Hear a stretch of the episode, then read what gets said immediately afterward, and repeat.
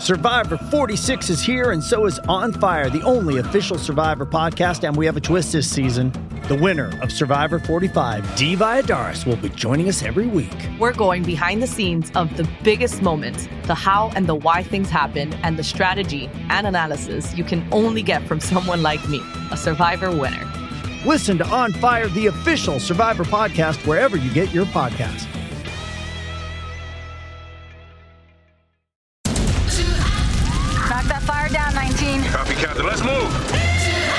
ABC Thursdays. Firefighters, we're family. Station 19 is back for its final and hottest season yet. The subject has explosive chemicals. With fiery romances. You're the love of my life. And Andy is finally in charge. I'm gonna be the best damn captain the station has ever seen. Station 19. All new Thursdays, 10, 9 central on ABC and stream on Hulu. Heather McDonald has got the juiciest scoop. When you're on the road, when you're on the go, Juicy Scoop is the show to know. She talks Hollywood tales, her real life Mr. Segment serial data, and serial sister. You'll be addicted and addicted fast to the number one tabloid real life podcast. Listen in, listen up. Whoop whoop. Heather McDonald, Juicy Scoop. Hello and welcome to Juicy Scoop. Well, everybody, I am in New York this week. I am so excited. I'm going to be on Watch What Happens Live. Yes. So make sure that you watch that. And then, of course, if you haven't already, go and get your tickets and come to Vegas November 4th. See me Saturday, no- November 4th at the Venetian for Juicy Scoop Con. It's going to be so fun please go to heathermcdonald.net for that. And then also, I'm leaving New York and going to meet your favorite Chris Franjola. We will be in Red Bank, New Jersey on on the 10th, this Thursday, August 10th. Then we jump on over to Foxwoods in Mash and Mash Tucket, and that is August 11th. Then we're going to be in Huntington, New York on August 12th. And then I enjoy the week in the Hamptons DM me, hook me up. I'm so excited. I'm going to be hanging out with my friend Lisa. I'm going to be hanging out with Jill Zarin, with Luann. And then I'm doing a show at the West Hamptons Theater on August 18th. And then I come back. But all the shows will be fresh and good. I've got lots of things planned for you. Everything is at heathermcdonald.net. That's where you get all my tickets. That's where you join Patreon. That's where you change your life. Now, for a wonderful interview I did with my good friend Guy Branum, who's kind of new to watching The Housewives. So we did another deep dive. We did some Juicy Scoop history. We did some pop culture talk and kind of got into like a psychological examination of these women, which I always find so fun and juicy. So get ready for a great interview right now.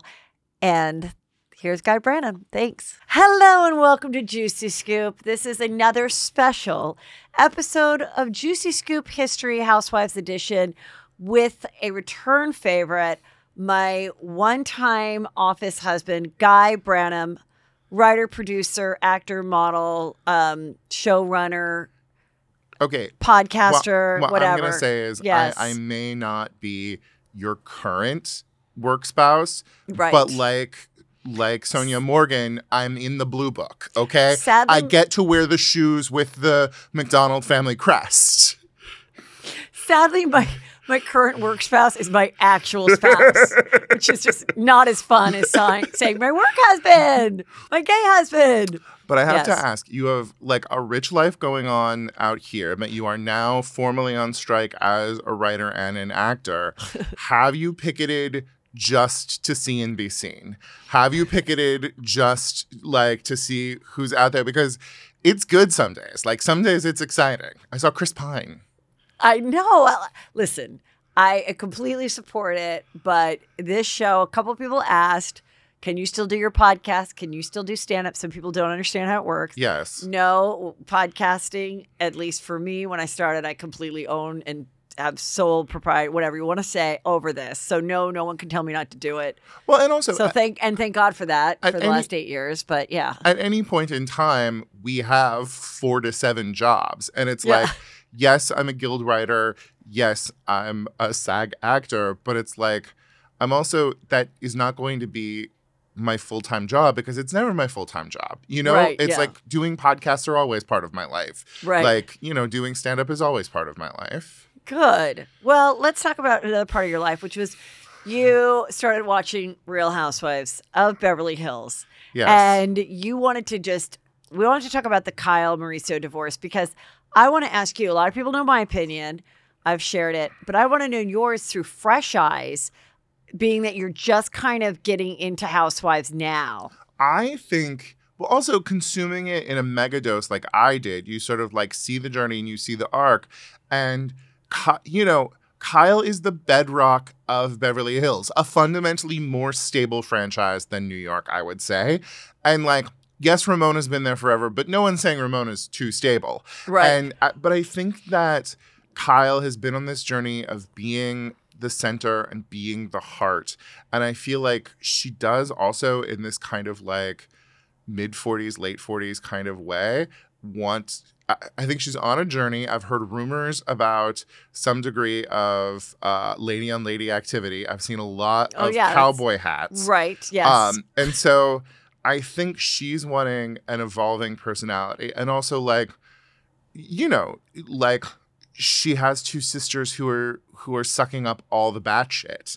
And I think there is a part of her that wants to sort of like have the space to grow and explore. And also Mauricio's got his own show. And I'm fascinated to see, even though I think it is a fundamentally boring show. Buying Beverly Hills with uh, for this with some people from his agency. Yes. Now I I saw that, you know, uh, Kyle was not at all part of it. And I thought it was because maybe contractually Yeah. she couldn't do it. Yes. But I just heard from a good source, no, it was that the network or the producers of it thought that she would draw too much focus from they wanted to it to grow on its legs of like the daughters are interesting enough mauricio's interesting enough The daughters are interesting. I mean, my understanding of Kyle is so much defined by you in the first season of Beverly Hills in our office saying, Kyle Richards with the hot husband. And just sort Oh, of that thing really? of like, she's got a husband, that. he is hot. They've got relative stability, and you just are like, oh God, I want that. li-" They were able to sell like charming domestic comedy better than anyone else. I mean, like uh, Ken and Lisa are a great comedy duo, but, but fundamentally they're having to do comedy with like miniature horses and geese and stuff. And like they had a real, Yeah. you know, Farrah was uh, not Farrah. Uh, the little one was always good for a one-liner. Uh, uh, uh, uh, is- Portia. Portia, yeah, and yeah. and then also I think there is something like nothing sells me on a man like him taking your your child from a previous relationship as his own. And the relationship between Farrah and Mauricio, like I love so much when I'm in my neighborhood and I see that there is a listing by Farrah Umansky or she goes by Farrah Brittany or something or, Oh, or okay, something. yeah. Uh, I'm just like she like she went into her dad's business even though it's not her biological dad. It makes me so happy. And so I like you just have to assume that I have to assume he took the relationship for granted too much. And then I don't know. I feel like any housewife situation, there's always suspicion of cheating, and he was the hot one. And I could definitely see him like having a little fun and not thinking like it could shake this very sound relationship that he has. You know? I'm okay. So this is so I've said this before, but I'll tell you But I need a to hear nutshell. it. For the first time, the, just recently, um, on a previous episode, I said maybe their relationship wasn't always that great, and they actually were really good in front of the cameras. Yeah. And that they led more secret lives, and she did turn a blind eye to eh, any discretions he might have, but none of them turn into like a girlfriend. It's just like he had fun or whatever. Yeah. But again, there's still no evidence, real evidence of it. And then also, I just think, yeah, I mean, she's evolving like everybody else. She may be attracted to women. She became sober. She lost weight. She's, and then also just with anything, I mean, the relationship's long. Maybe she's just like not, maybe she's like more annoyed with him. And there was, and I think maybe like she's not finding him as like fun and charming and not doesn't really want to put up with it anymore. Do you think it's hard to be a real housewife and be sober? Yes. Yeah, I mean, so much of it revolves around having that third margarita, Right. and having a little bit of fun. You know, And so she was. She was a tequila girl and now she's sober. But I think a lot of them do become sober because as you get older, you should drink less. That's just a fact. and, then- also she's been on it for 14 goddamn seasons Yeah. or whatever you know like it's a it's a lot of time to be sort of like going woohoo Ca- Also, Carol- she's never looked better in her life. And what Yes. is amazing about today's world is that you can be the cutest you've ever been at like 55 than you were at 25 because you have a better nose, better teeth, better things, and you know you're thin. Like you can. she looks amazing. It's the revolution of Real Housewives that it really does sort of center the power and agency and sexuality of women at that age. And like previously, when you represented that, it was as some sort of like joke or monstrosity. And the fact that there are so many of them and so many diverse takes on it, like you really do have to take it seriously. And like, Dorit's the best example of look at a photo of Dorit from when she was 22. Shit was not together. Like at, at 43 or whatever, shit is together. Yeah, and you can. Um, yeah, and she definitely just had some work done because there's some night nurse, plastic surgeon nurse that's saying she wasn't paid. So Oh, she definitely had something done. No, I mean, yeah, you can look amazing and feel really great about yourself, and then you have all this love.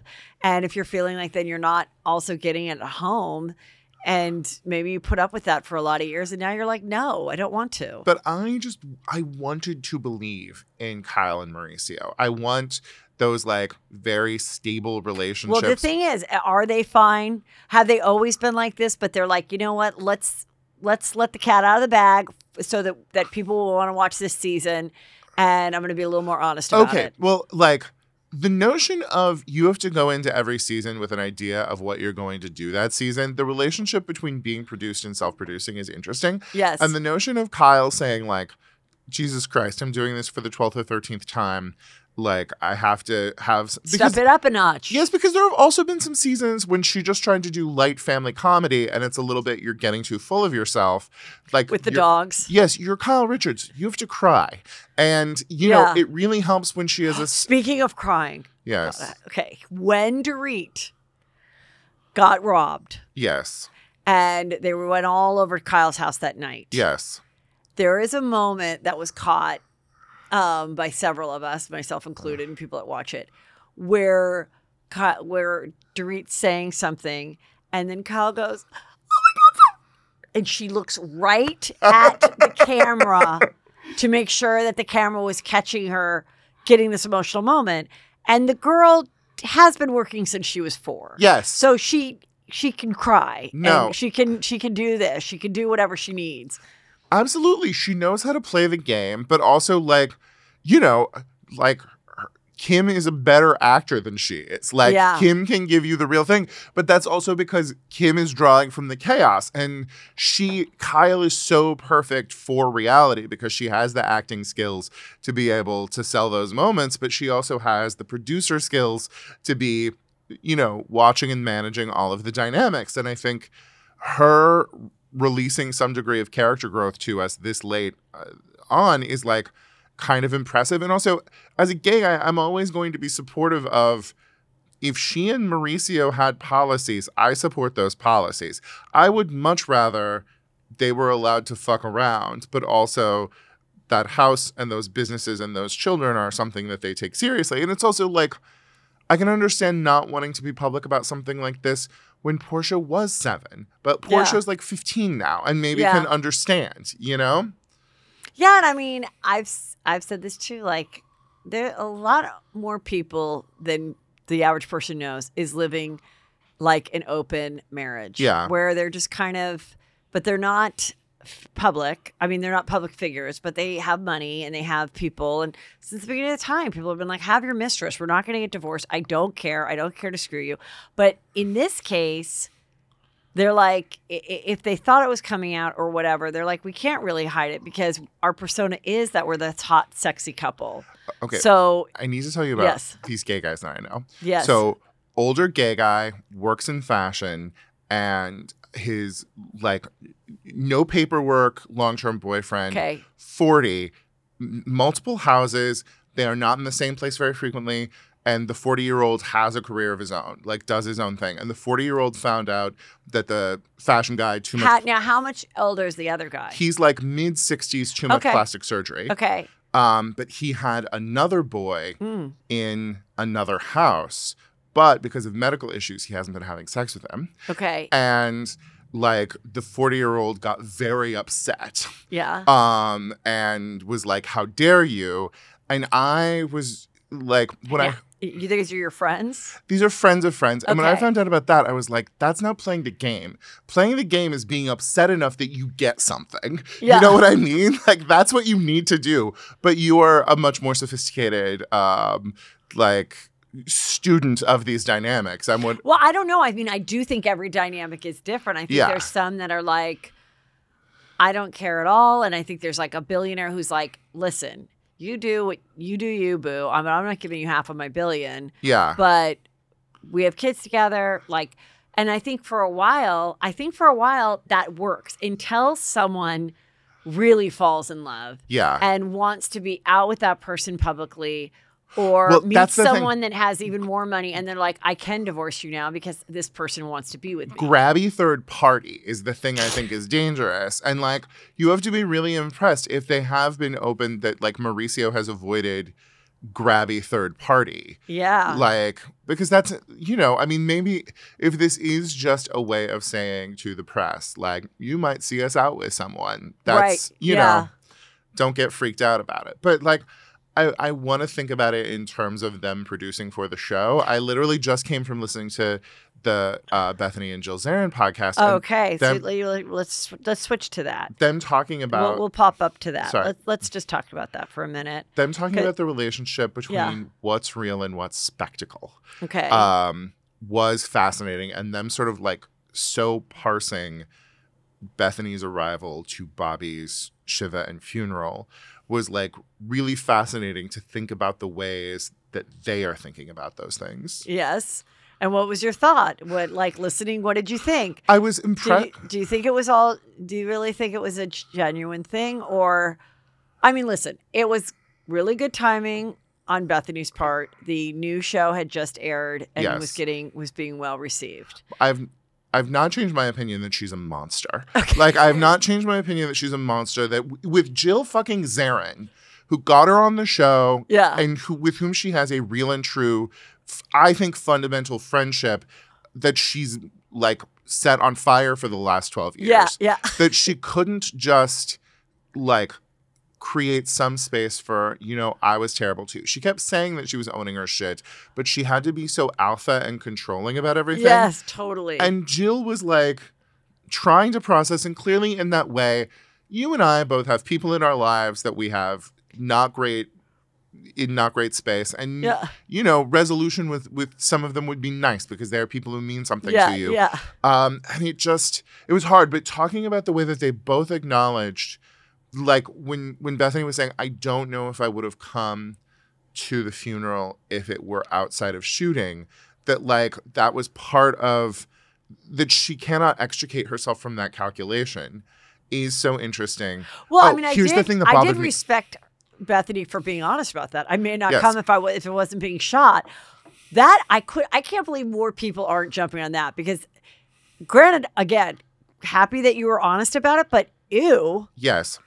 But the thing that bothered me the most was that she was like, I'm the Michael Jordan of Real Housewives. And Yes. I don't know if you would have made it in the Hall of Fame because you dropped the ball. And it's like, Yeah, she kept doing all this like you dropped the ball, I handed it to you, fumbled it. Be a- like, oh God, shut up. be a little generous, especially uh, at this point in time. But also, but there is something, but also, uh, Bethany is so smart in the way that she it expresses it as it is a sport, and the way that each of them has to go in individually with an idea for like that they are coming in with five to seven different narratives and trying to wedge those together into a storyline against each other. How much cabaret is going to be there? You know, how much of Heather Spank's line is going to be on the show. Yeah. Like that every like everybody's trying to play five dimensional chess with and against each other is such an impressive way of thinking about it. But I definitely feel like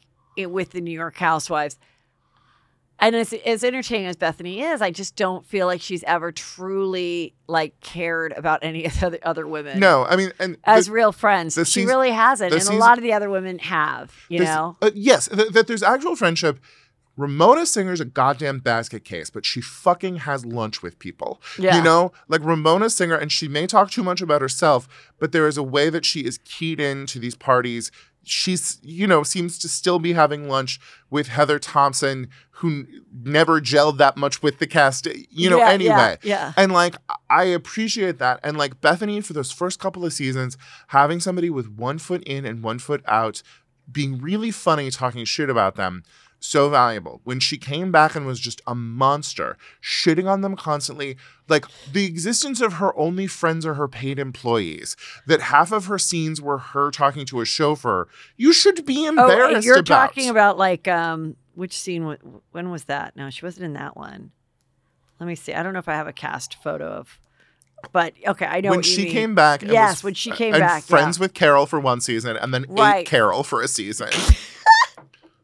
Angi has made it easier than ever to connect with skilled professionals to get all your jobs done well. I absolutely love this because, you know, if you own a home, it can be really hard to maintain. It's hard to find people that can help you for a big project or a small. Well, whether it's in everyday maintenance and repairs or making dream projects a reality, it can be hard just to know where to start. But now all you need to do is Angi that and find a skilled local pro who will deliver the quality and expertise you need.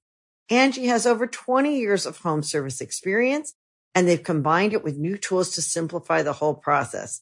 Bring them your project online or with the Angi app, answer a few questions and Angi can handle the rest from start to finish or help you compare quotes from multiple pros and connect instantly, which means you can take care of just about any home project in just a few taps. Because when it comes to getting the most out of your home, you can do this when you Angi that. Download the free Angi mobile app today or visit Angi.com. That's A-N-G-I dot com. Introducing Royal Caribbean's newest ship, Icon of the Seas, the ultimate family vacation. The ultimate six slides, eight neighborhoods, zero compromise vacation. The ultimate never done that, can't wait to do it vacation. The ultimate chillin' by a different pool every day of the week vacation. This is the icon of vacations. Icon of the Seas, arriving in 2024. Book today. Come seek the Royal Caribbean. Ships Registry Bahamas. Hey, it's Kaley Cuoco for Priceline. Ready to go to your happy place for a happy price? Well, why didn't you say so? Just download the Priceline app right now and save up to 60% on hotels. So, whether it's Cousin Kevin's Kazoo concert in Kansas City, go Kevin, or Becky's Bachelorette Bash in Bermuda, you never have to miss a trip ever again. So, download the Priceline app today. Your savings are waiting. Go to your happy place for a happy price. Go to your happy price, Priceline. Tell me what you thought about the Carol and Bethany dynamic. I mean, it was.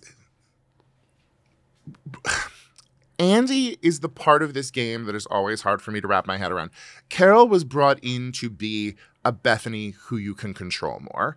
Beth, she was there to comment and make jokes and everything, and I fucking loved her because of that. But like bringing Bethany back when there's already a Carol, I understand he was like, "Mm, let's see what happens here. And then it, it just fundamentally came down to like Bethany wants to control people.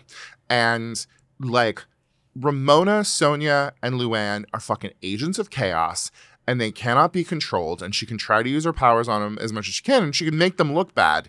But like she's only going to do so much. And she just decided that she was going to own Carol. And Carol played the game until she started pushing too hard. And then Carol, like, the thing is, is I'm gonna say Carol was never really a real housewife until fucking Bethany turned on her. At which point in time we saw how like how far Carol could go, you know? No, that's exactly right. I always I'm friendly with Carol. And I was like, Carol, you, the, you were the you know until it ended, you had the be- the best of anyone because Yes. you were because you didn't have kids. Yes. Because you're a widow. Yes. There was n- you weren't no, risking no anything. banister. Yeah, you were. you weren't risking anything, and you just kind of were having fun. And Mm-hmm. you'd make some snarky remarks, but they were pretty funny and they're pretty harmless. Yeah. And you'd be telling this story where you're like, "I heard two men, one being Luann." Like she had all this Yes. funny like little lines, and to the point where nobody was like mad at her or anything. But what happened with Carol and um, Bethany, kind of, and I don't know how much was on the show or how much been told on my podcast, but this is my understanding, remembering it, is Carol, everything was fine. And then Carol left for the summer when they weren't shooting to be with a friend whose husband had passed. And while she was out there, Bethany came, was like, I'm going to come out there. And there was some other friend of hers that was a wife of a very powerful, like, studio head. And so Bethany was really wanting to meet that woman. That woman didn't want to meet Bethany. So when Bethany came to pick up Carol, Carol came like, bye, got her keys and ran out the Yes. door. And then Bethany took that as like a real snub. No, she mentioned it on the show. Didn't invite me in. Yeah, didn't invite me in, you know, and everything, and didn't like that. And then after that, it was sort of like Carol was kind of blindsided that she was just like on a campaign to make her look bad. Well, what's so funny to me is that it's a mixture of Bethany jilling someone, Yeah. saying, "Oh, you got something that I want, like let me get in there," um, but also with this element of just burning down relationships that feels. I forget how much we talked about this when I was here before, Yeah. but like, I mean, Bernadette. Bethany's mom sounds like a piece of work. Yes. And you get little feelings of the like, you know, and I'm sure she had a very, very difficult childhood, but like you just get that sense that she is a burn it down person. Right. Like if you're not going to do what I want, I'll destroy you. Yeah, yeah. So I definitely. So do you think these two are going to actually hang out? I'm seeing Jill in in uh the Hamptons. Well- and Jill was very very happy about this whole thing. The thing is, is I think that they have an organic and human friendship that predates all of this, and I think that they are like there are ways that they are cut from the same. well, they really didn't know it. They really weren't like buddies before the show. But I They think they barely knew each other before the show. I think so. I think their energies Similar. work together, Yeah. and I think that like Jill is strong enough to stand up to what Bethany breathes at her. Um, but when I hear things about like I don't want to go to your gift bag party or whatever, Wasn't that the rudest one? That's what I Yes. said. And she said it like three times. I'm like, I, I said to Jill, I go, listen, if you guys hang out without mics and cameras, yes, fine, but it- it's got to be her inviting you. It- it's got to be her calling you and being like, come to my house. I'm cooking. Do this. You'll probably cut this out, but it reminds me Yeah. of a former friend of both of ours. I will cut it out. who Keep it- needs to let you know that she's a little bit better than you and that she's real classy. Yeah. And it's just like, calm down. We all know where you come from. If They come from the same fucking place, you yeah. know? Yeah. Very true. Um, Bethany was was bitching about trying to get a union together for the saying that reality show stars deserve to have a union. Oh, but, sh- but she's the one. It was so fascinating to find out that she's the one who ended favored nations for the housewives. You know, it's truly bonkers how little they got paid at Yeah. the beginning, but like that truly does help you understand the way that everyone's coming in, that everyone is at a different level, everyone's at a different rank. And, you know, right, you're right. She had the opportunity to do a union thing, right? And Yes. say favor nations, and it was like, no, I'm going to be Beyonce. I'm Yes. going off. and it's also, I mean, it is. That's what I'm just saying. She's a very hypocritical. it's the hard state of Bethany right Yeah. now because she's like the whole thing was I'm richer and better than you, and now she wants to show you that she's doing Chili's food crawls just like you. um, y- you know, she she doesn't know quite where to fit herself, and it's it's really interesting because she does have such a wonderful natural skill set. Yeah. But like it wasn't the skill set for a daytime talk show. No. She's not Kelly Clarkson. You know, Yeah. um it it really is um you know, skinny girl's a good angle. Um but I feel like there was a more right where would you put her? If you had to put her in entertainment somewhere, where would you put her? I mean, her? I think she was the best as a mean housewife, Yeah. as a snarky mean housewife that could be funny and that could also laugh really hard at somebody else. But like, no, I don't. I mean, I I've heard you know some of her rants and stuff, and they're not particularly funny, but some things that I do are captivating when she does stuff on the show. Like I, she's very smart and talented, but no, the best, the perfect fit was Real Housewives. That But was the perfect fit. It was the perfect fit for those first couple of seasons when Ramona was still able to say, "You have nothing, and we'll ruin everything." Um, yeah. I to me, as time goes on, I appreciate and respect what Luann does more and more because Luann has this like hard take of a character and such an enormous weakness that is so like she's a well-written character. She's a fancy countess who will fuck anything, like who really will get down in the gutter. And she's always trying to show you that she's fancy and she doesn't like using curse words. But also, the minute a piece of tail comes by, she's, you know, uh, like presenting. And it- yes, that is all true. I just hung out with her. she's built to last. And she she gets dudes and she is proud of how many dudes she gets. yes. And she's not hiding it and she's a little braggy about it and I love it. Good for her. And she's Yeah. Gorgeous. yeah, stunning. And I'm like looking at her face because we just hung out at um her friend's house, and it's like she doesn't have any kind of facelift or anything. Yes. She she just is like a very fit looking person. when you are great. when you are hanging around with these people, are you able to be fully yourself? Or Yeah. Okay. I mean, Yeah, and I mean, I have to get scoop. I'm asking for scoop, but I'm also like, this is just you know, I'm keeping the scoop for myself. Some of it, you know, because I know. Like she'll be like, now this is between us, and uh, and absolutely, that's why I'm able to keep the friendship because I don't. There's so many things that I've known that I've kept secret, and then it shows up on the show, and I'm like, well, at least people know when they told me that I know isn't the person that went to Demois or something. Yes. you know, because Well, there- also it's fun for people to see it as it comes along. You don't want to know everything. there's something so lovely. Well, and you enjoy it. Yeah. Like you more than like you love this world and you've turned it into a career, but I also think you are like an old school anthropologist. You are a participant observer. You go, you can fully participate in their rituals and then remove yourself from it Yeah. and comment on it and analyze it. Yeah, I mean, I don't know how like um the future will be. So they there's this new the new housewives. Do you like do you like these girls?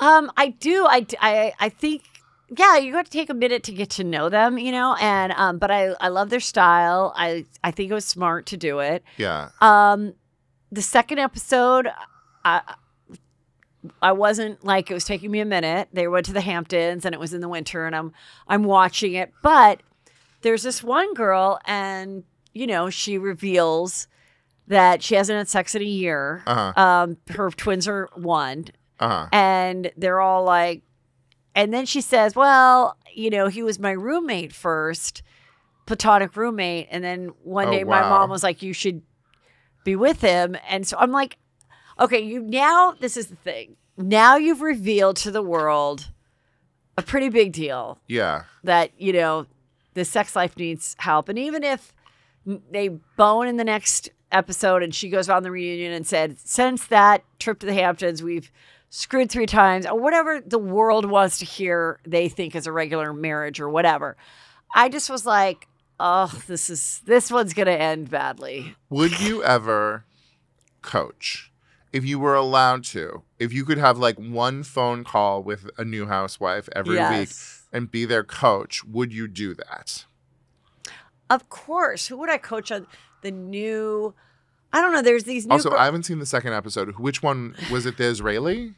no, it was the the Indian girl who's in fashion. Oh, okay, yes. So she, she- has. She has the twins. Yeah. Yeah, so she hasn't had a yeah. uh, So, and everyone's like, you know, oh, get into. And then of course on the second episode, they have to do the lingerie thing, and I'm just like, no, we're gonna get home and wear lingerie. I'm like, there is no girl trip Yeah. in the history of girl trips where only on a Real Housewife girls trip do they then get in like S and M outfits or lingerie, and I'm like. Why are you guys letting the producers talk you into it? Yes. I don't care how good your body is. The show is for women and gay men. Why?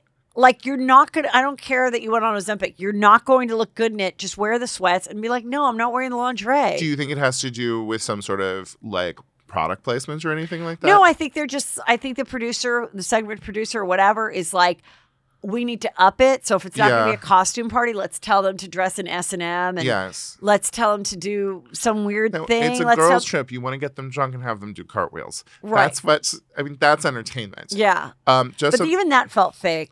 Like like the, you didn't see it, but like one girl was trying to do something like with her legs on a wall, like a twerk, and it just felt like Oh. I just feel like so many na- so many times now, some of these seasons, whether it's OC or whatever, where they're like, okay, I clocked in.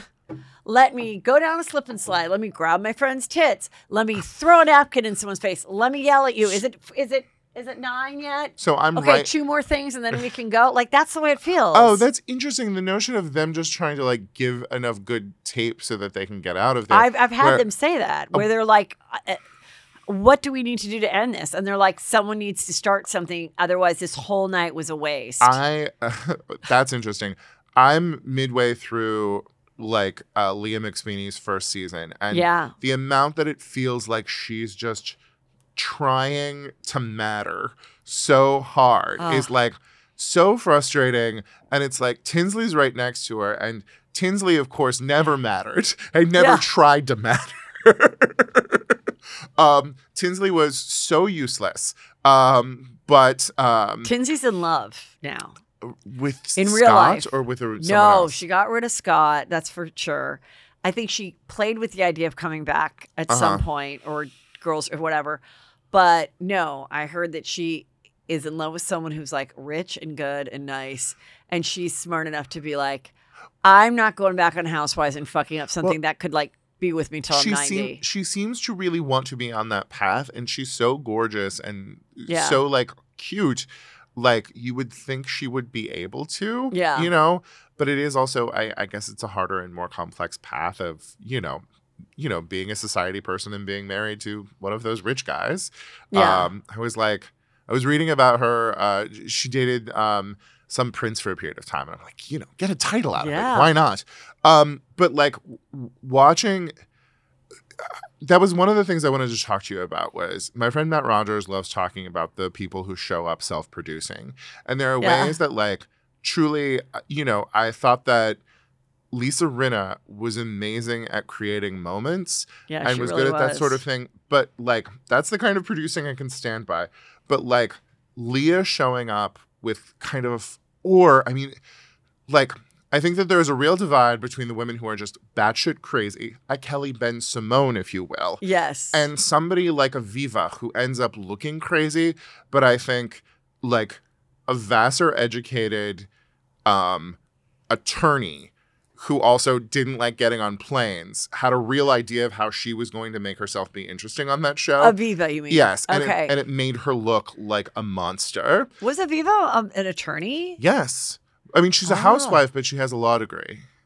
oh Yeah, I mean, she brought. I interviewed her and she had told the story. Now it's like a, you know, yes, she planned on doing the leg and everything. yeah, And um, but one of the things that Ramona told me is that the real plan, according to Harry Dubin, who was married to Yes. Aviva Badeta Ramona, I mean, the greatest character in Housewives history. the, the what she really wanted was to throw the leg, not have someone retrieve it, and then Harry or her husband, I can't remember, would have to carry her out. I mean, the thing is, is like, that's like one person who thinks she's smart coming up with a plan, and like, it's not entertaining. And I just wonder. I mean, it is an iconic scene, but I think. Joe, do you think when when you know the do you think the producers because I think it's such a hard thing to play. It's like, okay, I gave you all this, I yelled at this person, I got in this horrible fight, but then the audience turns on them, and then the producers or Andy, whoever, are like, no. You were oh, too bad. We wanted you to be a little bit bad, but you were too bad. So now you're gone, and you're like, "Well, God, I thought I was doing a good But- show." but- it's such a hard thing. I understand, but it's also like performance involves nuance. And like, you know, what you also want are the like come to Jesus moments when somebody like turns around and comes together again. And just like one season of insisting that Carol used uh, a ghostwriter over and over and over again, that's not entertaining. Right. You know, like um like Kyle finds fucking arcs. Like good miss Rinna finds arcs. And like lisa's capacity to uh, you know to say like i'm owning my shit and then come around on something or someone. Or like you know luann fought like cats and dogs over the titles with Carole Radziwill for the first season. And then the next season you know they were hanging out in the hamptons together. And i think Right. you just have to have and there are ways that some of the women who don't feel as deliberate or managed, um, the the raw messiness of a Sonja or Ramona is just sort of more likable. And Yeah. and there there's the, there's something that feels artificial. Well, because I will say about those, about Sonja, Ramona, and Luann, and I told Luann this too, because she and Sonja are doing the show like Crappie Lake where they go to the small town. Yes. And I go, you know, throughout all the years though, you and Sonja and Ramona too, never, we're never doing that plotting, manipulative, like I've got. I've got the receipt here. No. I know what your husband did in 1995. I'm going to destroy your life. Like now with New Jersey, you don't Yeah. watch New Jersey, though. No. But now New Jersey this last season took this this turn where there was a alleged private investigator involved and they were getting all this crap on everybody else and this person's business and this person's ex-wife who's in prison and and it just felt like ugh and it's all this stuff that like it doesn't it's it's better that we see the fight happen or the or the misunderstanding or the argument or whatever yes. happen organically and i do feel a little bit with the new housewives so they go to the girl one girl's house in the hamptons and because they're all so like pretty nice and normal Yeah. and they've probably been watching these shows since they were like 12 at this point that like the most you can say is that one girl got caviar but they still wanted to get a sandwich before they came Yeah.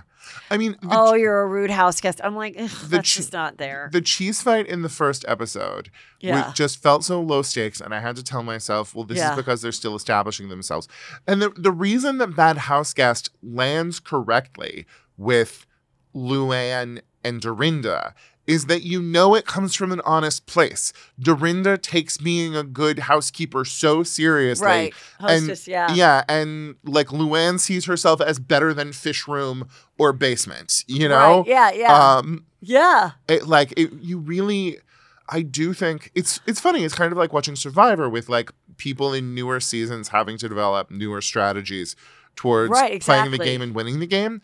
And i just feel like i would love to see somebody really smart show up but it also it takes more than smarts it also takes relationships and you know i would say ms Beauvais has probably done the best job of showing up but the thing is, is Garcelle, yeah. Yes. I mean, yeah, Garcelle is just like a really likable person, and she laid out all her scandal. Yes. So there isn't really anything like for her to do, but she's so pretty and fun to watch, and she's really real. Yes, I mean, really real is is the thing, and I think that for some of these, especially when they're like a 38 year old with like a decent claim to a career and are kind of pretty, like they feel like they got to be doing something, and they Yeah. it's not that settled in kind of like I'm just going to, you know, see where this dinner party takes us, and you know, find a reaction. What do you think of Miss Sutton? I mean, I love that she comes to West Hollywood. Like I, I, I think she's a mess. She is to me a, a little crazy and overreactive in the way of uh, Kelly or Brandi, people who I don't really care for. Um, you know, like sh- she's all cute in her like southern ladiness and making chicken salad is all charming and nice but at the end of the day um she's you know calling crystal's leather pants stupid you know at the end of the day she she will just like escalate so far Right. um and you know it's upsetting Well, I do see. I do, I do see that the famous scene where Crystal's like, I don't know. I think you're jealous. They're really good friends now in real life. Okay. Now they are. But, like, but that's- but, but she goes, fucking of what? Your ugly love, leather pants. And I do kind of like that moment because I think she's like, wait, what the hell's going on? And she's frustrated, and she's new to the game. And I think right when she walked in, she thought, I'm not into that style of leather pants. And so that was like in the forefront of her brain. And she said that. And I, I like that, that she just was like, crowd work is working from your your immediate visceral reaction absolutely but i also think the thing of like if you come into a, a series of real housewives the person you have your first fight with should be your best friend by your second season Yeah. and if you're not doing it that way you're doing it wrong like if you're not doing it that way you're possibly participating in somebody else's group dynamics which means they are owning and playing Yeah. you they all look really good here, though. Does Monday at the office feel like a storm? Not with Microsoft Copilot. That feeling when Copilot gets everyone up to speed instantly? It's sunny again. When Copilot simplifies complex data so your teams can act, that sun's shining on a beach. And when Copilot uncovers hidden insights, you're on that beach with your people and you find buried treasure. That's Microsoft Copilot. Learn more at Microsoft.com/slash AI for all. This episode is brought to you by Bumble. So, you want to find someone you're compatible with, specifically someone who's ready for a serious connection, totally open to having kids in the future, is a tall, rock climbing Libra, and loves rom coms with vegan pizzas on Tuesdays just as much as you do. Bumble knows that you know exactly what's right for you. So, whatever it is you're looking for, Bumble's features can help you find it. Date now on Bumble. Um, all right, let's go to an older season. What are you thinking? What was what did you love most about Kim Richards? Um, I mean, I I loved that there was a dose of real chaos. She is like very similar to the thing that Ramona has on um, New York of just sort of like, you know, this is a, a, a person with demons inside of her, and she's going to have very natural, organic reactions to things that are going to be huge. And unfortunately, in Ki- in Kim's case, it's all just fucking liquor and drugs, and you know that's that's really hard. I also think Were you watching it when she was dating the guy that Kyle was just disgusted by? He was so unattractive that she met at her mailbox Yes. in Westlake. Yes. Well, and that kind of like desperate. And, and de- da- wait, what? It, what was it? Um, Brandi said you look like a. Um, she said you look like some dog that started Oh. with an M. But anyway, um, yes, that night where she was spiraling and she's like, "I'm going to have another baby." no, And Kyle was like, "Oh my god!" That's when I really felt for Kyle because I was like, "Kyle, this- Yeah. now it's going to come out." And the famous scene of them in the limo, and Kim goes, "You stole my goddamn house," and you know that it was like everything that Kyle was going through of anything they have put up with or how many times she's covered for her or whatever during the season or whatever. And she's like, now you're saying on camera that we did something like financially shady or real estate shady when you know it wasn't, whatever the case was.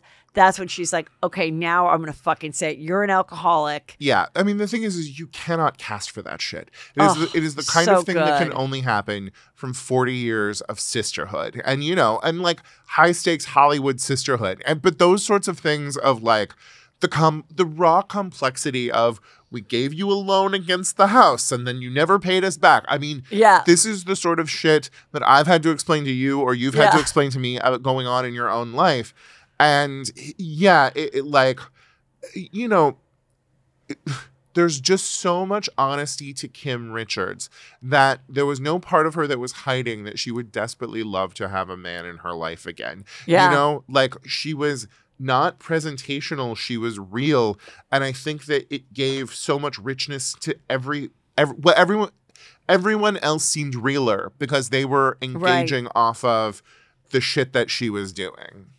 Well, you know, I read that Hilton book. Uh-huh. It was so juicy. Came out That mom right seems bonkers. Well, I mean, it was very much a woman. I mean, there was a lot to the book, and there was a lot about her character, and it is all other people speaking about her. Yeah. So they don't like it. But um, the book got made because at the time Paris Hilton was rising, Yeah. and this guy's like, my God, there's this whole back history to all the Hiltons, like Yeah. way older than the mother and everything. But I was, I'm fascinated by the fact that the mother, I believe, taught the girls marry well and not just well like you're you can afford a home i mean go for the richest heir in America. Like like she Kim. I mean, first Kathy gets the first guy, which is the Hilton. Yeah. That was huge, and you know he was already massive generational wealth, and you know, and then then Kim. I can't remember. She had some good she- gets along the way, she like her but, first couple but of But it was like yeah. And then she had one, and then she was cheating with another before she left with this one and got another rich one, and then she was like, I only want love, and then that guy was involved in like a Ponzi scheme, and then was shot at the Brent's Deli in Northridge, and then she had another one, and then she, I mean, I don't think she ended. I don't think she has a lot of money because none of the marriages lasted, and they were all, I'm sure. Prenups and everything. So the only money she really got was when they were kids. But I was mostly glad to see, as I learned more about it, that her children had decent inheritances coming their way. That like there was they can take care of her, I guess. well, I mean, uh, and I, I wasn't thinking as much about like who's going to take care of her, but I do like. There's something so interesting about everyone's parents teaches them a worldview, and I think also. I mean, we just saw the Barbie movie. Like, Yeah. you know, like as a girl, you get taught a worldview and approach. And, you know, in the same way that your parents were like, you're going to get a real estate license. Yeah. That's how you survive. And there's just something so that, like, the the grandma Richards, like, managed to, like, understand LA enough to realize if I bring my daughters here, like, they can play this game and they s- can succeed. And, like, they all really did in one in one way or another, you know? Well, I mean, I it was definitely never anything that like came to mind, and even if I kind of would find out someone at USC or something was like like the Davis, who was would have been um like a like she's a little older than I am, but there's um she Kim married this girl's brother. Yeah. Okay. So this girl was at SC of the Davis. And they're like, oh, it's Dana Davis. It's Dana Davis. You know, are you going to go to her party? She's it's her 21st birthday. She rented out a nightclub. And I'm like, I don't know how I can get invited because she's not in my sorority or Yeah. whatever.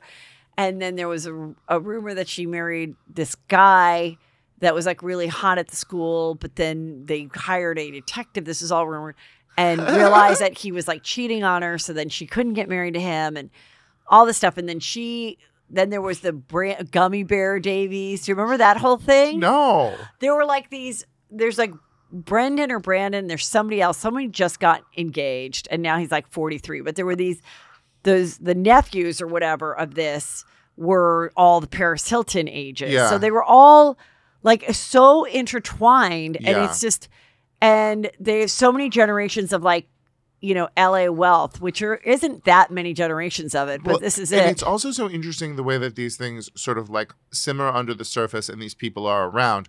Like when you go back, uh, there's this one Instagram account that I follow that you would love that is like premieres and stuff from like 20, 30 years ago. And you realize all of these people like are there and on the scene and dating these people and like in that world. Like actor like people who didn't become famous until they were in their 40s but who were regularly you know the fact that kyle was dating um you know c thomas howell or or whoever she was like in a long-term relationship with Before she got with the Iranian prince or whatever, Yes. the dad of Farrah. Yeah. Yes, but just and there are these sort of like moneyed LA people who are sort of like swirling around that kind of thing. Like it is so interesting, but also s- like so strange and alien. The, the fact that you know Bethenny was Kathy's babysitter. You know, like um, it's all just so intertwined. And it's like, I mean, I joke about it too, but it's like such a different mom. I mean, I've said like my mom was just all about like, you get an education, you make your own money. Yes, You know, you don't. stable man from a Catholic background. but not, but, but it was all, it was like, you know, when you'd want to get married, whatever, but she was never really like pushing like any kind Yeah. of thing because she just was, she didn't want me to like give up my dreams of whatever that was Well, it's to a of- man. And, it like but it's interesting too that I also respect a mom that's savvy enough to like research the richest person in the town and Yes. put her daughter in front of that boy and know that proximity you might just fall in love or in these cases you might get pregnant and then have to get married which is even better because that's a double whammy. Yes, I, I mean I there there are some people who I've had to deal with um in Hollywood who I'm like, I wish I knew them less so I could just admire them. like, I wish because you don't you know them too well, and now you don't like every you don't like their morality or or just sort of like they've just like been mean to people that I know. Uh, one time I tweeted this, and then Mindy Kaling immediately tweeted at me or immediately texted me, and she was like, "You're not talking about me." Or, no, I fucking love you. Uh, and then I told her who I was talking about, and she was like, "Oh no, she's the worst." Uh, but that well, can you tell me what the tweet was about? um oh what it kinda it was said? literally me saying like um I wish I didn't know entertainment person's name redacted so well so I could just admire uh her Machiavellian feats from afar or something like that. yeah. I probably didn't even phrase it that well. Um but you know, it was like somebody who like secured the fucking bag. And like I, I do admire that, but then when you think about it too hard, you're like, why didn't you raise your child to be a person? You Yeah. know? And it's one of the reasons that I always enjoyed your books and you talking about the world because you were here in LA, but also just from a good, like a family that was trying to take care of itself. And you had like that balance between a little bit of crazy and a lot of stability. I mean, I will say, like, it is it is so amazing to me in seeing someone who marries so rich, you know, and sometimes it's real love, but sometimes it's like, so are you really just gonna fake it?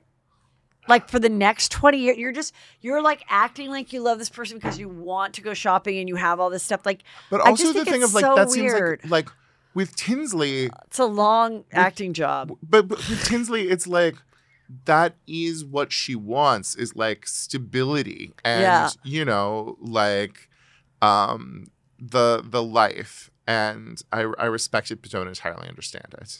I mean, listen, I know it's if you don't come from money, it's so hard to like think that, oh my God, in this world, could I even attain anything or own a home or whatever? But God, I mean, even the richest people, it gets boring. Yeah. It get you get over it and it gets boring. And if you're not fulfilled like creatively with your work, like let me just tell you something. You're gonna get I mean, even even um Erika Jayne, when I interviewed Erika Jayne, Yeah. she thought she hit the jackpot, married Tom Girardi, 25 years older than her, 30 years older, whatever it is. And she literally said at a certain point, there's no other place I could go to, Yeah. no other bag or jewelry that I could buy. And she was totally bored. And then that day, some postcard came for some guy's wife who was doing a cabaret, and the guy putting it together, she knew from Atlanta or something. Yeah. And she was like, What are you doing? And he's like, "Yeah, If you want to do something like this, we could put it together. Oh, you have the money to do it. And that- then she started doing it. That's really wonderful because I think so many people try to make entertainment for themselves by stirring up drama. Like bored people make drama. And I think you're so much less likely to be bored if you have something that you love that you like if you have a career that you are interested if you have a passion if you Mhm. you know if you have something in your life that gives you meaning you don't have to just talk shit about other people yeah. So, I mean, it's just, but you know, being the rich wife and all that stuff, like, who's really your friend? Do you really, I don't know. It's just kind of, um, D- Uh, I read the I read the book that Sex and the City was based on. Oh, and, yeah? and just the way that Candace Bushnell talked about like there are only so many guys in New York. It was just like uh, th- there's just a way that like your view can become so narrowed, and the, it, like it is kind of cute when they talk about Sonja or Dorinda back when they were like girls on the town and realizing Yeah. there were a limited number of women who were like running in these social circles or like when you would talk about I remember you talking about the OJ stuff and you talking about like Faye Resnick and Right. you know just sort of being like the girls of Brentwood but like so much of that requires just like narrowing your view like coming to a point like the, you know when the housewives have to go south of Canal Street and they all whine about it and it's like maybe you could remember that you live in an interesting city and can deal with people other than fucking Harry Dubin you know yeah. Um, very, wait, so are you watching, since we're just talking about, um, you just talked about Sex and the City. Are Yes. you watching and just like that? of course of course Let's get your take on and just like that. Um. Oh, isn't it sad? On behalf of everyone, I'm. I'm gonna s- go to I'm gonna go to the picture real quick. Okay. Um, because I just why not? Yes. Okay, yeah. I'm so sad for those characters that I love because, like, Michael Patrick King doesn't appear to be trying. Yeah. I mean, he has so much money from Sex in the City and Two Broke Girls that, like, why would he try? But also, why why are you doing this? Just like the fact that Miranda has spent how many episodes in the background of episodes, like fumbling Yes. dildos or whatever. Like this woman who was a capable like smart attorney has turned into a joke. And then the way that like the episodes used to be so elegant. Wait, I have a question about that. Yes. Miranda being the actress, Cynthia Nixon, is an out lesbian, been with her wife or whatever Yes. for like so long. Why why do you think she is playing it like like even if she was a new lesbian, okay? Yes. Like- couldn't she act like she was a little like more like not so goofy? Like couldn't she act like she was a little more like trying to okay, I'm gonna try to be more hip. I'm like Well, they're not- ugh, like I guess sometimes when they're having a sex scene, she's acting like she's hot for her. But uh, you're right, like the the comedy of it is just so the, lazy. The writers aren't giving her anything. They go so far out of their way to excuse Che Diaz's worst behavior. Like, you know, when they the three-way started and it was so clearly something that Miranda wouldn't be into and they were like, uh, oh no, but Che behaved perfectly the whole way. And like I get What no, about that though? Let's talk about that. The three, and then she was like, "No, you, you guys go ahead. You, you know, it's like almost like, do you want to go? You know, go on. Do you want to go on this roller coaster ride? And you're like, I'm a little scared, but you guys go on it. I'll just wait up by the exit. That's what it was like. What- It was literally. I'm like. You, this is your girlfriend. This is her ex-husband, and you're just gonna allow them to have sex Like, and not truly- be like, "Wait a minute." no part of that would she have ever done for Steve. And maybe Right, right. it's because she loves Che more, but I think it's because they're trying to like l- create this sort of like, you know, per like sort of like flawless non-binary character so that they're Yeah. not making a non-binary character seem uh, bad but it's also creating a character who isn't a character and the way that like you used to have four plot lines that all thematically threaded together in some way, whether it was just some fun pun or turn of phrase or something. Yeah. And now having six plot lines, they don't give respect to any of them. There is like it truly is like um uh Sarita Choudhury, what's her name? The realtor. I just call her the realtor. The, realtor, she had a plot line that was sh- like she lost her purse and then she found it. And like, what are we supposed to get from that? It's, you know, it's like one of these, the law professor. And also, that exact storyline happened to Samantha. It- like, well, they're so clearly trying to position her as the Samantha. Yeah, yeah. But like, um, Miranda's law professor, sh like, there w- Miranda went to LA for like four episodes, and this character was like out on a limb, having no relationship to these other people, and it's like. At least Real Housewives does the job of trying to build an idea of these people are friends. Yeah. And, you know, I don't know. I do kind of feel like Charlotte and the lady who makes documentaries sort of aren't getting it as bad, but maybe that's because Charlotte was a goofier character to begin with. Yes. Um, but like I want Carrie Bradshaw to be smart, you know? I want Miranda to be smart. And they've sold them short and it, it's kind of unfair to women in their 50s, you know? I don't know. I just have to say, like the last episode, I was gonna, I was getting ready to talk about it, and I was like, literally couldn't remember anything that happened. Yeah. And I was like, wait a minute, wait, what happened? And then I was like, oh, that's right. Charlotte's daughter wanted to have sex. Yeah. And she had to go in the cyclone to get the condoms. I'm like, I literally couldn't remember anything else from the episode. So I'm like, I'm a little bit worried, but uh, Aidan's coming back. So Like I never liked Aidan. Um, I controversially, uh, Berger is my favorite of Carrie's boyfriends. I just saw when we were at the Barbie movie the preview for uh my big fat Greek wedding oh, three. Jesus Christ! How do you, as a I'm gonna have to say, not one chuckle, not just from me, from the entire audience. It just did not look funny at all. As a former Groundling Sunday company, Yes. you must be dazzled that somebody managed to turn her Groundling one woman show into three separate movies. I believe it was Acme. Oh, really? And, you know, the story, yeah, she did her one woman show and someone saw it and was was Greece, Greek and was like, It was I, Rita Wilson. I got to get Rita Wilson to come Oh, see it. Then Rita Wilson saw it. yes. And it all went from there. And no, I so admire her. And she is, every time I've seen her at anything, she could not be nicer. And I'm kind of sad she got divorced, though. Oh, I didn't know that because it, like she's one of those couples. Her, her and also Melissa McCarthy are are like these like groundlings couples that I believe in. Yes. you know. Well, yeah. I'm pretty, I'm like almost positive that she married. So the girl in my, what is her name? My big Greek, what's her name? Oh, lead. uh, her name is Starts with an Nia N. Vardalos. Okay. Um, yeah, her husband, they had a child. Uh-huh. Then she, after that, you know, it was so hit. She got the sitcom, of Yeah. course, that didn't make it. She was always on talk shows. And then they're like, you have, you got $2 million and you still live in your little like Studio City home. And she's like, yes. And, and then he worked on other shows and um, they adopted a daughter. And then, no, they got, they got divorced. He was on the Drew Carey show. Um, but like, yeah, I mean, it is just that rough thing of like, did you watch Connie and Carla? no, what is that? It was her one of her two terrible follow ups to my Big Fat Greek Oh, Wedding. okay. It was her and Toni Collette, and it was the improviser's inclination to have two characters who are exactly the same, which I don't understand why you Was guys. this a movie or a TV it was show? a movie about two women who have to run from the mob, so go to West Hollywood and pretend to be drag queens. And it was terrible. So, oh my God, like and- a reverse white chick. Yes. Um and uh like it was bad. And I just feel like why like why she kept getting chances is a little crazy to me.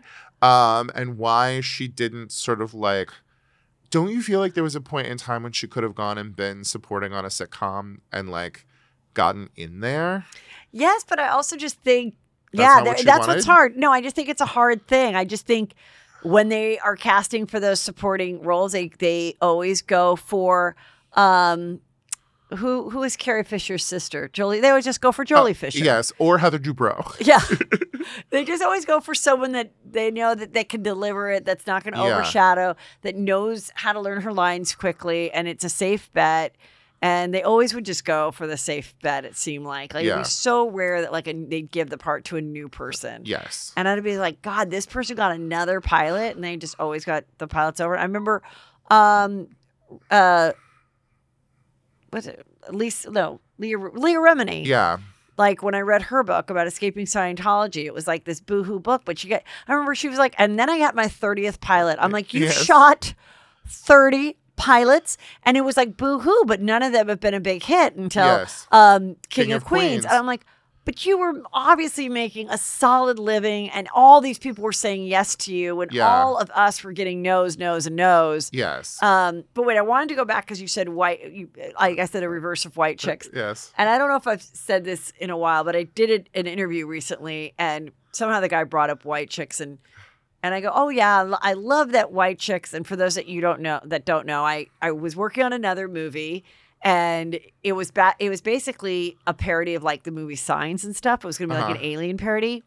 And then they found out that like um, Was that for Harvey, Keenan? yeah. And then Yeah. they found out that the people that screwed them over on Scary Movie 2 Uh-huh. which was the Weinsteins, I guess. They were going to make a Scary Movie three, and they were parodying alien movies. Oh. And that's after we wrote the whole thing. So I didn't know that the Weinsteins. I uh, think it was Weinstein's. I'm not sure. Oh, I'm wow. like I'm But- trying to remember. but that's but it was real hard, So yeah. then they were like, "Oh my god, they're writing because they Yeah. wrote one and two. Then they parted ways. Yeah. And then they're like, "Let's do another parody. Let's do parody Yeah. a parody of alien movies." And uh, one of my friends who worked on Keenan brought me in because Keenan was like, "There's always a single mom character, Yeah. like in these alien movies. So we want to have a single mom character. So Heather would be good to write for that character. So when you try to come up with like the stuff, so we finished that, and we are like, we find out we're gonna like shelve it, and I'm like in this office waiting for Keenan, and I see that there's like a dead. I didn't subscribe to like whole Yeah. Variety or anything. And I see there's a Variety article that they had sold a show a movie called White Chicks Yeah. based on two FBI agents that pretend to be white chicks like Paris and Nikki Hilton. Yes. And I go, when is you working on this movie? Because, oh my God, don't you need at least one white chick consultant? Yes. Like, so then, so then anyway, we did, so we did the movie. That's, yeah. So that every, anyone that knows, I got to be in the movie too. And we wrote the movie and that was all fun. So it's a hit. So people always ask, is it going to come? Is it going to come back? Yeah. Well, in the last six or seven years, it was like, well, God, I don't know that it could come back Right. with everything with the trans Americans and trans people and Right. trans everything. And, but I always thought the storyline had to be once, you know, we were talking about in the last 10 years, anytime I could, like, someone would ask me, I'd say, no, it has to be that they're the FBI agents, okay? But there is a crime or a murder or something happening within the Real Housewives. Oh, that would be so Yes. much fun. So then you have all these you have all these different housewives and like the, it's got to be white ones, right? It's got to be Yes. something like New York or Beverly Hills. But then like Nene makes an appearance and like uh, they're like we went to the wrong Why don't you franchise. take that out with them? they want to get in the I mean I guess you know what I'm thinking though? Like I wonder if they would even have to wear the masks and makeup anymore. Uh, like could we just do like a CJ because I know they hated getting ready Oh, really? in the makeup. That was so long. But like Yes. that is what I think could be Not if Fran Drescher idea. has her way, Heather. Okay, If good. Fran Drescher has her way, we won't be able to do uh, a, a- like Yeah. AI character likenesses. Yeah. but with Andy Cohen and everything, and I actually think, you know, with trans women and drag queens and stuff that are so popular today, I think that could be incorporated in the movie. No, absolutely. in Such a clever, funny way that isn't offend because the movie didn't offend anyone, Right. And to the and you know, And I think as as people get more inclusion and as we move further away from like these traditions of really terrible like jokes and mockeries of people, everybody Right. is able to calm down enough Yes. and be able to sort of like enjoy the joke again because like White Chicks is not in any way commenting on the trans experience or parodying no, it in any no, way. not at all. And, Like, and people would be like, well, is it okay that they wore whiteface? I was like, uh, yeah. Do you think one white chick had a problem with that they there was like a, a bulimic joke in there? I'm like, no, we fucking didn't. You know, like hence why we're writing it. And then there was a lot of jokes that they were coming up with that, you know, of course was fine too. You Yeah. know, that Terry Terry Crews's character only liked white chicks. you know, like Yeah. and so that type of thing was just so like fun. And I remember, you know, I just remember this one of the nephews was like working on it, and he goes, and they're pitching jokes, and one of the nephews being one of the Wayans Yes. nephews, which I can't remember which one, but it was funny, and he was like, um, well, you know that expression, you know, once you go, um, once you go black, you never go back, or whatever. He's like, I just thought it'd be funny if someone says, well, you know what they say, once you go black, you end up in a wheelchair, and then. There you go. And then a girl in a wheelchair comes by and is like, hey, Terry, or whatever. Like,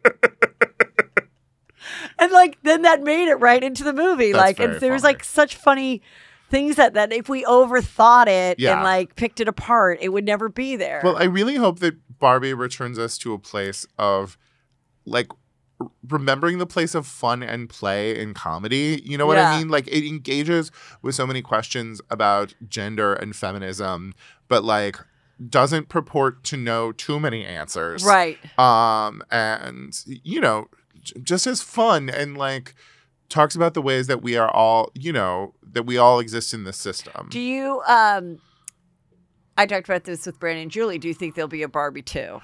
uh, like truly i hadn't even thought about the ramifications of it but mattel already announced what their slate that basically mattel and warner brothers are going to try to roll out like the way that marvel and Oh, it's Marvel, and, yeah. and uh, disney have um and like i'm sure they're going to try to do a barbie too but the thing is is it won't be fucking greta gerwig because Greta Gerwig and Noah Baumbach are going to go off and make other good, interesting movies. I know. It's And- not it's it's not gonna be the same. Yeah, and it's kind of going to like it can't be the same if it's Bratz. Bratz can't be it because those were just sluts trying to get into the bar for free. that now have the face of everybody. But like, you know, like it's different. Like it's it was such it was such smart writing. I just I don't know how you can really Yeah, and I- do it again. But I think that they will. Of course they will because they, They think will, that there's and it won't do as well, but it'll still be worth it. Yes, and the thing is, is like I'm so pleased that we had a weekend at the box office where things were making money and everybody Yeah. remembered that it's fun to go to the movies. Um, Yes. but I just worry that they won't take that lesson back to these IPs and they'll just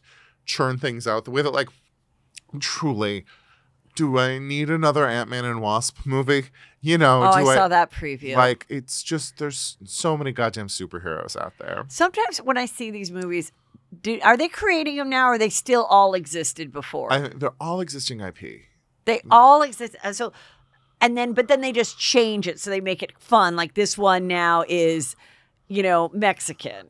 Was he always Mexican? I well, the thing is, is in those comic books, they've had so many iterations that so many of the times, like um, Ms. Marvel, uh, is it Ms. Marvel was a couple of things, and along the way, one of the iterations was like a Pakistani Muslim girl, and so the the Disney series is the Pakistani Muslim girl version, but she was a white girl at other times. Captain Marvel was a dude for extended periods of time. Um, but then he was, uh, or Captain Marvel was a woman, and that was the one that they used for the Brie Larson movies. Ah. Um, it's basically like it's kind of like soap operas, I don't. I never go to these movies, by the way. but you know how in soap operas different people play the same characters. Yes. that's kind of how comic books work, even though Right. there aren't actors. Yeah, Yeah, interesting. I'm so tired of those. Well, let's see if there's any last thing to talk about with you. Um,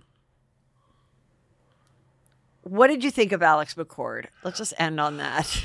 I I miss the bonkersness of they were they were so terrible they were so ill suited to it the fact that they like now live in obscurity in Australia and Simon is a lawyer is crazy like there was something really fun about seeing these people who like She's gonna come up back on a girls' trip. I just uh, remembered. I mean, I'm excited for that, and I like I like them getting to have another dose of fame and excitement, especially because Yeah. they built this franchise. Like two of the women here, Kristen Taekman did not build that franchise. No. She, she brings nothing to the table. She comes back on Ultimate Girls Trip too. yes, I, I can't imagine she does anything useful. Um, but uh, She's pretty nice though, and she's pretty cool. I think I, I heard she does. I, I heard mean, it is do- nice what we're looking for. I don't know. I heard it does come about. Uh, and the thing is, is like Alex never had it in her to be mean, which Yeah. kind of made me, you know, which meant that the other girls ate her up. But like, you know, like I love that there are those bonkers energies, and I wish that they were that some of these women were a little bit better at like, I don't know, like launch a line of something like. Can't you? I want her to get a little rich off of this in some way. Like, Yeah. and I feel like she just doesn't have the skill I think they also make it really hard to launch something too. Uh huh. I really think they do now too. I really think these new girls, if they are, if they already had something established, they're just going to be a little more famous, and then you got to make your money off of being famous. Yeah. And I don't know. Like, I think it's harder than people think. Yeah. It re- especially now because it's like people like, oh, what are you gonna do? You're gonna have a, you know, a lotion line. You're gonna have a blah blah blah blah. Well, like, and is I mean- everybody really running to buy someone's like? so many of them are so pathetic, but also like they've given like they've given so much time to all of Sonja's ventures, and they're all so fake. And I wonder if that's why they give them time is because like Sonja's not making money off of the no, I think oven. she, I think she just isn't good about the follow through. I Yeah. think someone else that was given that that had the toaster oven idea and wanted to really go for it yeah, could have executed it and made some money because if you think about it, like people, if it was a really good toaster oven you got with a really good company and she was just a spokesperson of like, let me tell you, let me show you everything Yeah. that you can make in a toaster oven and you never have to get a regular oven. I think like she could have sold a lot. But it's also that thing of like good management. Some like if Sonja had a better if Yeah. a better manager, but also in those earlier seasons they well no by the time she showed up they had to have been making decent money. No, I just But- don't think she's a businesswoman. She always gets somebody to to do a dress liner with or something, and then it doesn't last, and then she just moves on to something else. Alex and Simon were such a wonderful role on the show, but it's not, you wish it were the kind of skill set that she could take and apply to an Australian series. The way that, like, Taylor showing up in Orange County, I'm very excited for. But, like, she and Simon were like, comedy side characters who- Yeah. who, created trouble for other characters. Right? They just Uh, thought they were like above it all, but he was. yes. Yeah, they had nothing. Are you watching OC? Uh, I'm not watching OC. Yeah, you're not. Mm. yeah, you're not missing that much. I'll never stop. I'm gonna watch it tonight. but it's not. Yeah, it's there. yeah. I don't know. Don't you like? I one gains such power from building their life around the things that they love. And I really love that you have been able to build Juicy Scoop and the Juicy Scoopers so much from the things that meant a lot to you. You like I think it's a, there's been a lot, there's been enough fun that these women have given us that it's like even when something's kind of boring or someone really misbehaves or whatever, I'm like, who cares? They're still entertainers. Like Yes. like I'm always going to be nice to them. I'm never going to dislike them. But we definitely know people in comedy whose comedy who work very hard and are very successful, but their comedy is based on something of a false persona. Right. And I think it is never as fun as hearing like what like what pisses you off or what pisses Natasha Leggero off. These things are coming from people's Yeah. souls. Absolutely. Guy, tell everybody where they can get more of Guy Branum in their life. I am at Guy Branum on uh, all social media, and please watch Platonic on Apple Plus. Oh, yes. Yes, I am in seven of ten episodes. Wait, I have not started watching that, and people tell me to watch it. How could I not watch it? Why didn't you remind me more? Hey, Platonic Apple Plus. Okay, that's a good one. Yes. You um. You oh will, wait, you will God, like wait it because it is fundamentally about it is Can we fundamentally talk about something? Ju- Sorry, finish your it's thought. fundamentally about a woman in her 40s like getting her youngest kid to school age and then asking what the fuck am i doing with my life Okay. uh, but it's told in a in a weird fun way i look forward to hearing what you think Um, okay, Guy, I love you. I love you very Follow much, Heather. Guy, and hopefully the strike will be done soon. In the meantime, in the meantime, you can watch Platonic. You can follow him. Do you do Threads too? oh i need to go to threads and blue sky i haven't done it yet What's Blue Sky? i think it's for Oh God, no more. I I'm know, so I tired. so tired. Okay, love you. Bye. So, you guys, I hope to see you soon at my East Coast shows with Chris Franjola. And Ashley, let me also remind you for my California peeps, we are doing a live Juicy Scoop Sacramento in Sacramento um, September 29th and San Francisco September 30th with Chris. All these are with Chris Franjola. Everything is at heathermcdonald.net, including get that ticket and get your plans together for the greatest Las Vegas weekend ever, November 4th, Saturday. I'll be at the Venetian with a live Juicy Scoop. Thank you.